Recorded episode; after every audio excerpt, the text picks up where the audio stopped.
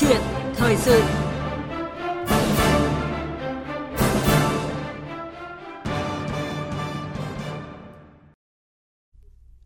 Thưa quý vị và các bạn, như chúng tôi đã thông tin trong phần đầu chương trình, bắt đầu từ hôm nay 13 tháng 12, chính thức diễn ra nhiều hội nghị quan trọng của ngành ngoại giao.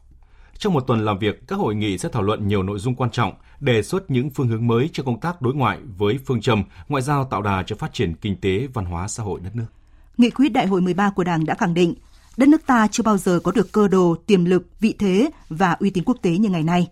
Đóng góp vào thành tựu chung của đất nước, đối ngoại giữ vai trò quan trọng với ba trụ cột là đối ngoại đảng, ngoại giao nhà nước và đối ngoại nhân dân.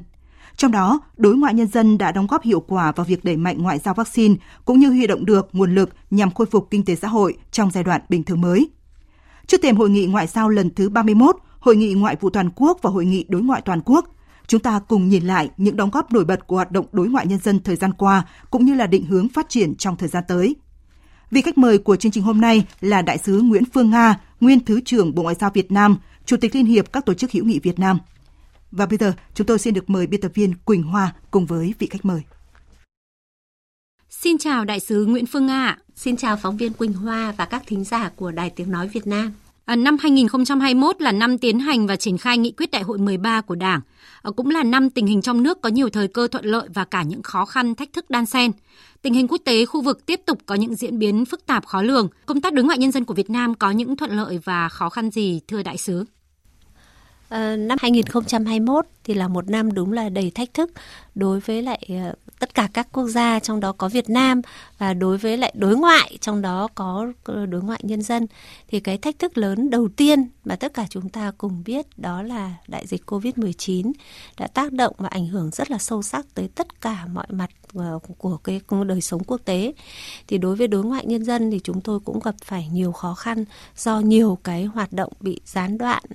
uh, ảnh hưởng đến cái việc mà uh, Ờ, giao lưu ờ, thúc đẩy cái quan hệ hữu nghị giữa Việt Nam với các nước. Cái thứ hai nữa là cái tình hình thế giới thì tiếp tục là diễn biến rất là phức tạp, ờ, cạnh tranh nước lớn rồi các cái thách thức an ninh phi truyền thống nổi lên rất là gay gắt thì cũng tác động mạnh đến cái uh, hoạt động đối ngoại nhân dân cũng như là giao lưu nhân dân trên thế giới và cái trong cái lúc mà lợi ích ấy, đan xen như vậy những cái khó, khó khăn thuận lợi thì là cũng làm cho các cái tổ chức nhân dân cũng có cái nhiều cái thay đổi về cái mục đích về cái phương thức hoạt động của mình thế và cái thứ ba nữa là cái ảnh hưởng của đại dịch và của kinh tế cũng làm cho cái nguồn lực của quốc tế dành cho cái hỗ trợ phát triển ngày càng trở nên eo hẹp. Thì bên cạnh đó thì chúng ta cũng có rất là nhiều cái thuận lợi lớn. Thứ nhất là cái xu thế hòa bình phát triển ở trên thế giới vẫn là cái xu thế chính. Cái tình cảm của bạn bè quốc tế dành cho Việt Nam thì vẫn rất là sâu đậm. Thế và một trong những cái đặc điểm rất nổi bật của năm nay là Đại hội Đảng lần thứ 13 đã xác định rất là rõ cái nhiệm vụ của đối ngoại là có cái vai trò tiên phong trong việc giữ vững và tạo lập môi trường hòa bình ổn định huy động nguồn lực để phục vụ phát triển đất nước và nâng cao vị thế của Việt Nam. Trong đó thì xác định rất rõ cái nhiệm vụ xây dựng nền ngoại giao Việt Nam toàn diện hiện đại với ba trụ cột là đối ngoại đảng, ngoại giao nhà nước và đối ngoại nhân dân. Thì đây là những cái tiền đề rất là thuận lợi để đối ngoại nhân dân vượt qua thách thức phát huy cái cơ hội khai thác hết cái cơ hội và cái thuận lợi đó để hoàn thành tốt nhiệm vụ. Với phương châm chủ động hội nhập quốc tế, giữ vững môi trường hòa bình và tạo điều kiện thuận lợi để phát triển đất nước cùng với ngoại giao Đảng, ngoại giao nhà nước và ngoại giao nhân dân cũng đã thu được những kết quả đáng tự hào, góp phần củng cố tiềm lực quốc gia và đưa Việt Nam đến gần hơn với thế giới bằng vị thế của một đất nước phát triển năng động. Vậy xin đại sứ cho biết cụ thể hơn về những đóng góp nổi bật của đối ngoại nhân dân trong một năm đầy biến cố này ạ. Nhìn lại năm 2021 thì chúng tôi cũng rất phấn khởi là mặc dù có nhiều khó khăn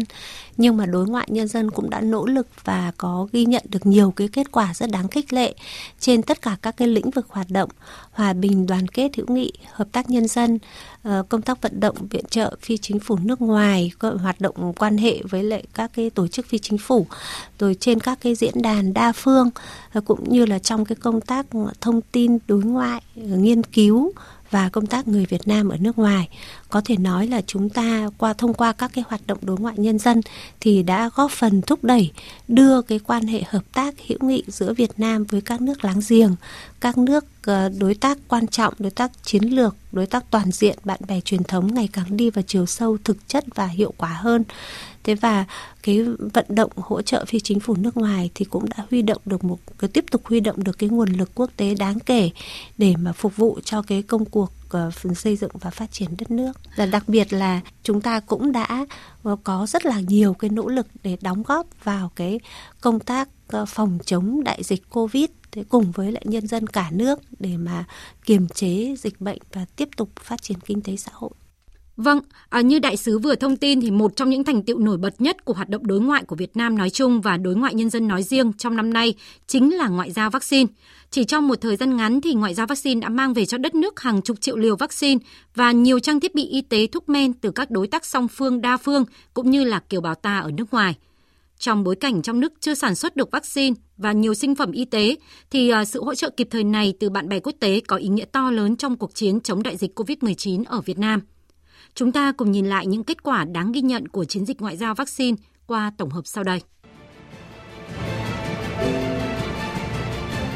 Trước diễn biến rất phức tạp của đại dịch COVID-19, nguồn vaccine ngừa COVID-19 trên thế giới khan hiếm, Việt Nam chưa sản xuất và tự chủ được vaccine. Yêu cầu phòng chống dịch rất cấp bách, ngoại giao vaccine là một mặt trận quan trọng mang tính quyết định. Công tác vận động để vaccine về Việt Nam nhanh nhất, nhiều nhất và sớm nhất là khâu đầu tiên quyết định thực hiện thắng lợi của chiến lược vaccine. Dưới sự chỉ đạo của Bộ Chính trị, Ban Bí thư, các hoạt động đối ngoại cấp cao qua kênh đối ngoại Đảng, ngoại giao nhà nước và đối ngoại nhân dân đã được triển khai hết sức thần tốc, khẩn trương, quyết liệt và hiệu quả và đã mang lại những kết quả rõ rệt. Theo thống kê của Bộ Ngoại giao, tính đến nay, Việt Nam đã tiếp nhận trên 150 triệu liều vaccine phòng COVID-19, phần nào đáp ứng nhu cầu tiêm chủng trong nước. Hiện Việt Nam đang ở trong số các nước có tỷ lệ tiêm chủng cao và giảm đáng kể tác động tiêu cực của dịch bệnh. Qua đó, tạo cơ sở vững chắc để Việt Nam có thể chuyển sang giai đoạn thích ứng an toàn, linh hoạt, kiểm soát hiệu quả dịch COVID-19 và phục hồi phát triển kinh tế. Đánh giá về chiến dịch ngoại giao này, Bộ trưởng Bộ Ngoại giao Bùi Thanh Sơn khẳng định. Trong cái bối cảnh Ờ, hiện nay mà trong nước chúng ta chưa sản xuất được vaccine để ngừa COVID-19 và cái yêu cầu phòng chống dịch thì lại rất cấp bách. Trong khi thì cái nguồn vaccine trên thế giới lại rất khan hiếm thì ngoại giao vaccine là một mặt trận rất quan trọng bởi vận động có được vaccine là cái khâu đầu tiên quyết định thực hiện thắng lợi cái chiến lược vaccine. Đến nay thì hầu hết các đối tác quan trọng và các nước bạn bè truyền thống đã hỗ trợ Việt Nam vaccine cùng với rất nhiều trang thiết bị y tế trực tiếp phục vụ cho công cuộc phòng chống dịch COVID-19. Diễn biến rất phức tạp của dịch COVID-19 do các biến chủng mới xuất hiện và hoành hành đã đặt ra các thách thức lớn với mọi quốc gia. Tình trạng bất bình đẳng trong tiếp cận nguồn vaccine càng làm gia tăng sự khan hiếm vaccine tiến trình thực hiện các cam kết và bàn giao vaccine được triển khai khá chậm. Tất cả đều khiến cho các nước nằm trong cuộc đua khốc liệt về vaccine. Trong bối cảnh như vậy, công tác ngoại giao vaccine tiếp tục được đẩy mạnh thông qua nhiều kênh ngoại giao, tranh thủ các mối quan hệ song phương và đa phương để vận động nhằm khơi thông, thúc đẩy những nguồn cung đã có cũng như là mở ra các nguồn cung mới, làm sao có vaccine nhiều nhất, nhanh nhất về Việt Nam. Theo nhận định của các đối tác và bạn bè quốc tế, sự khẩn trương, sáng tạo, linh hoạt, tích cực và quyết liệt ở tất cả các cấp, đặc biệt là cấp cao nhất, không câu nệ bất cứ phương thức trao đổi thảo luận nào, từ trực tiếp đến trực tuyến, điện đàm cấp cao, viết thư đã giúp Việt Nam có những thành công bước đầu trong ngoại giao vaccine. Phó đại sứ Pháp tại Việt Nam, bà Cécile Vigneault chia sẻ, không chỉ Pháp mà nhiều nước khác đánh giá cao công tác ngoại giao vaccine của Việt Nam. Ngoại giao Việt Nam vốn đã xuất sắc trên nhiều phương diện. Việt Nam đa dạng hóa các nguồn lực và tăng cường mọi cơ hội để có vaccine, dù đó là vaccine trao tặng hay là vaccine mua. Đó là một chiến lược tốt. Năm 2020, khi dịch bắt đầu bùng phát, Việt Nam đã tích cực chia sẻ với bạn bè thế giới những nơi gặp khó khăn về khẩu trang, các vật phẩm phục vụ phòng chống dịch. Những cử chỉ đó được bạn bè quốc tế đánh giá cao và từ đó sẵn sàng hợp tác hỗ trợ khi Việt Nam cần. Chủ động tiến công, phối hợp chặt chẽ, sáng tạo hiệu quả, ngoại giao vaccine trở thành điểm sáng của ngoại giao Việt Nam trong giai đoạn lịch sử hiện nay, thể hiện quán triệt đường lối đối ngoại đã được đề ra tại Đại hội Đảng lần thứ 13, phát huy vai trò tiên phong của đối ngoại trong việc tạo lập và giữ vững môi trường hòa bình ổn định, đặc biệt là huy động các nguồn lực bên ngoài để phòng chống dịch bệnh, phát triển kinh tế xã hội, nâng cao vị thế và uy tín của đất nước.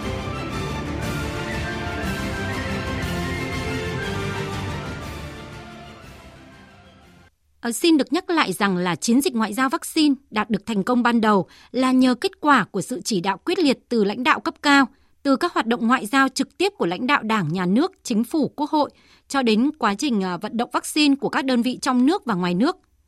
Quá trình ngoại giao vaccine thành công cũng thể hiện được thành tiệu của đường lối đối ngoại rộng mở, đa dạng hóa, đa phương hóa, làm bạn với tất cả các nước của Việt Nam. À, vậy thưa đại sứ Nguyễn Phương Nga, đại sứ đánh giá thế nào về các hoạt động đối ngoại nhân dân trong chiến dịch ngoại giao vaccine? Ờ, đối ngoại nhân dân thì đã rất là tích cực tham gia vào các cái hoạt động phòng chống Covid nói chung từ rất là sớm. Ngay từ trong năm 2020 thì chúng ta cũng đã có rất là nhiều cái sáng kiến và rất là chủ động và rất là linh hoạt để huy động nguồn lực hỗ trợ cho bạn bè các nước thông qua những cái việc tưởng chừng như rất là đơn giản như là ủng hộ về khẩu trang, về trang thiết bị vật tư y tế hỗ trợ cho các bạn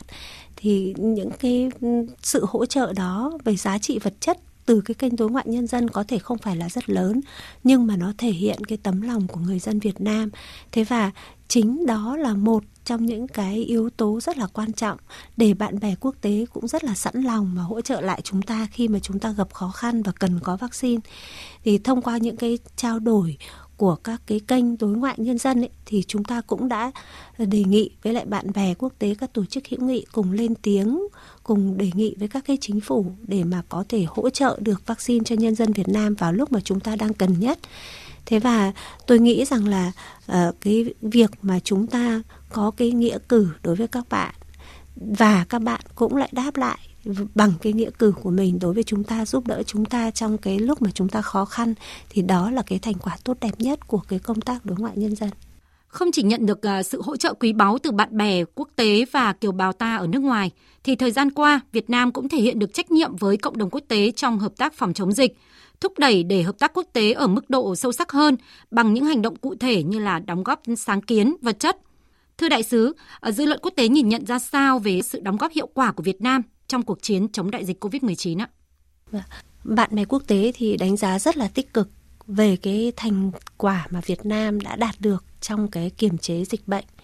ờ, trong các cái tiếp xúc của chúng tôi với bạn bè quốc tế, kể cả ở Việt Nam cũng như là khi mà đi tham gia các cái chuyến thăm nước ngoài của lãnh đạo cấp cao, thì bạn bè đều khẳng định rằng Việt Nam đã kiểm soát dịch bệnh một cách rất là thành công. Thế và ờ, trong cái điều kiện khó khăn của Việt Nam là một cái nền kinh tế chưa phát triển, điều kiện ờ, về y tế còn rất là nhiều khó khăn, đặc biệt lại là dân số rất là đông.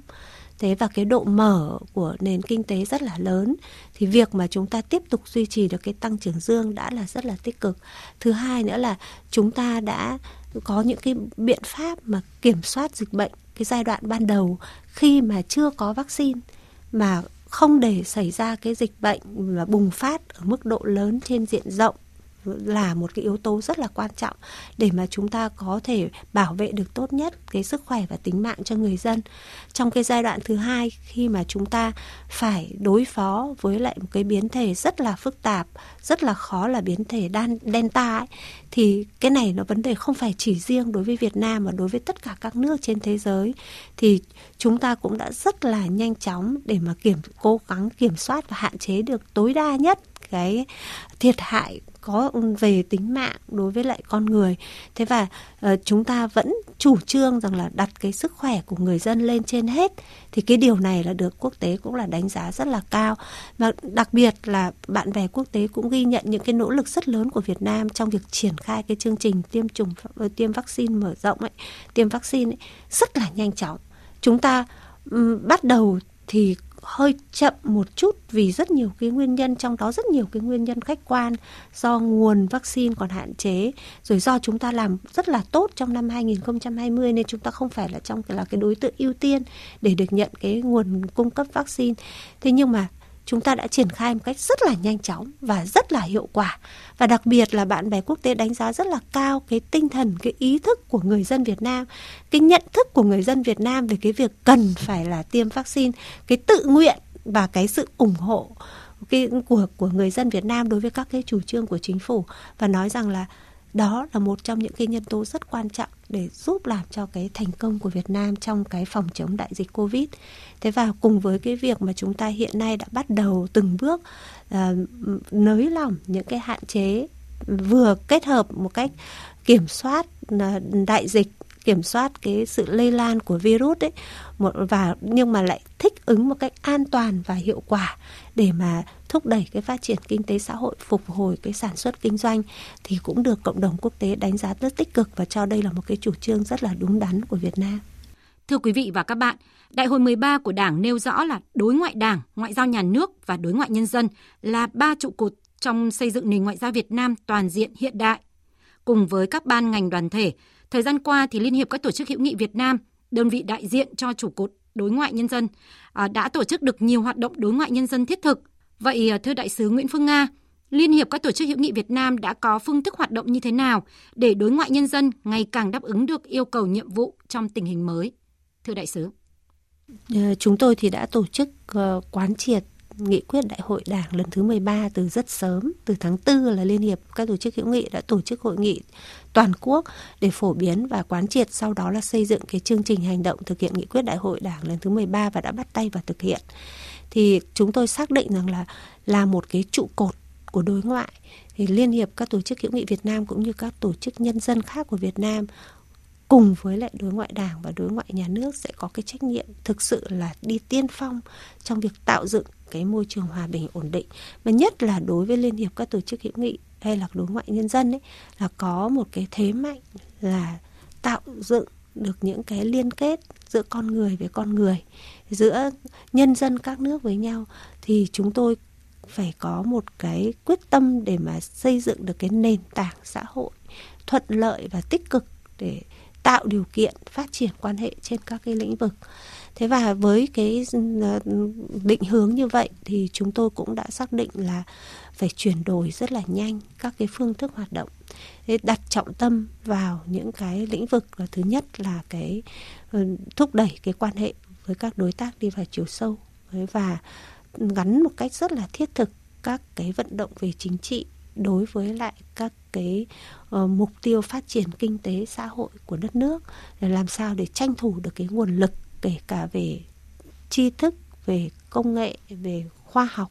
thế và về uh, vốn để, để cho cái phát triển đất nước. Thế và cái đặc biệt là tập trung vào các cái nước láng giềng và các nước trong ASEAN rồi với các đối tác chiến lược với lại mà đối tác quan trọng và bạn bè truyền thống. Thế và chúng tôi cũng xác định là cần phải đẩy nhanh và chuyển đổi một cách rất là linh hoạt. Để các cái phương thức hoạt động, tận dụng cái công nghệ thông tin để kết nối với bạn bè và mở rộng cái mạng lưới đối tác. Trong cái ờ, lĩnh vực về cái vận động viện trợ phi chính phủ nước ngoài là một cái kênh quan trọng để huy động nguồn lực cho phát triển đất nước, thì chúng tôi cũng cố gắng để mà đổi mới cái phương thức làm sao để mà chúng ta chủ động hơn nữa trong việc tiếp cận đến các cái nguồn lực mới và hỗ trợ cho các hoạt động của các tổ chức phi chính phủ nước ngoài được hiệu quả hơn. Thì một trong những cái kết quả của năm nay cũng là cái nguồn lực nước ngoài mặc dù là trở nên eo hẹp, nhưng mà dành cho cái hỗ trợ phát triển đối Việt Nam thì cam kết vẫn ở mức là khá cao ờ, không có suy giảm nhiều so với lại năm trước là chúng tôi dự báo là sẽ đạt khoảng độ 262 triệu đô la Mỹ trong năm nay.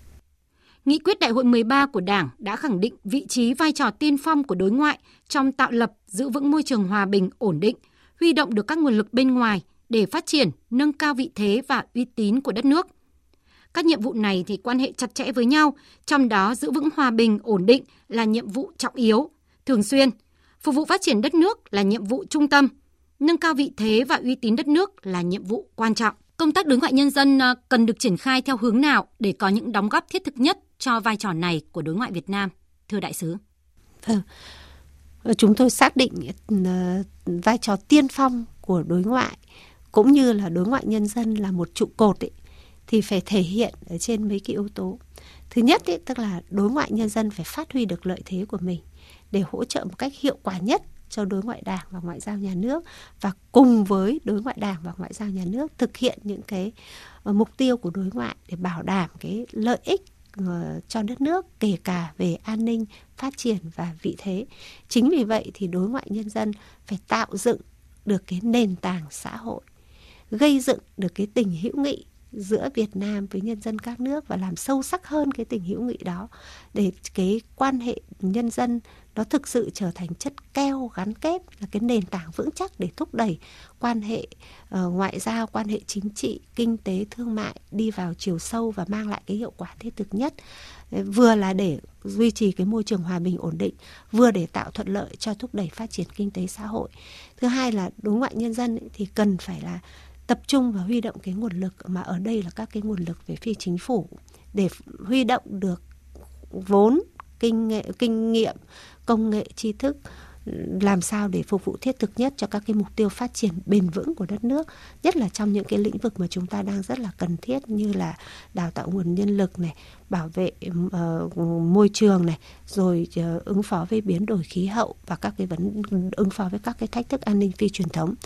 Thế và uh, chúng tôi cũng xác định là cần phải đẩy mạnh các cái lĩnh vực công tác nghiên cứu khác để làm tham mưu tốt hơn cho cho đối ngoại đảng ngoại giao nhà nước và xây dựng cái chính sách đối ngoại cũng như trong triển khai đối ngoại rồi đẩy mạnh cái công tác thông tin đối ngoại để giúp cho thế giới có được cái thông tin nhanh hơn đầy đủ hơn toàn diện hơn cập nhật hơn về việc Việt Nam và góp phần để bảo vệ những cái lợi ích quốc gia dân tộc nhất là trong những vấn đề như là ừ, dân chủ nhân quyền hay là uh, bảo vệ chủ quyền ờ, biên giới lãnh thổ biển đảo của đất nước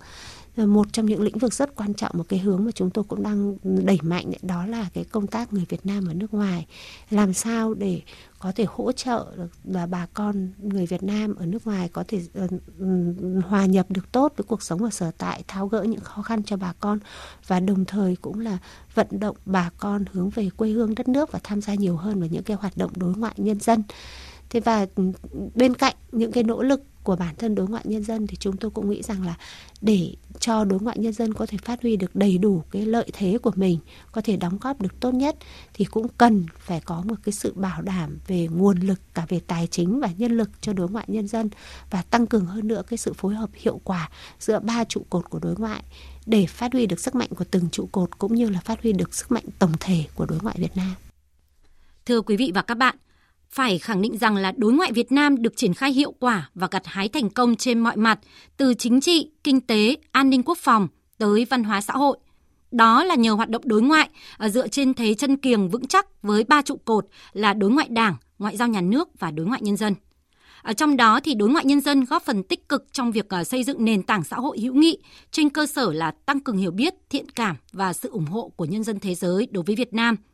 từ đó góp phần giữ vững môi trường hòa bình, ổn định để phát triển đất nước, hội nhập quốc tế sâu rộng trên các lĩnh vực, đồng thời là vận động các nguồn lực quốc tế để phục vụ phát triển đất nước. Nhất là trong năm 2021, năm đầu tiên Việt Nam triển khai thực hiện nghị quyết đại hội 13 của Đảng. Đến đây, chúng tôi xin kết thúc câu chuyện thời sự hôm nay. Cảm ơn Đại sứ Nguyễn Phương Nga đã tham gia chương trình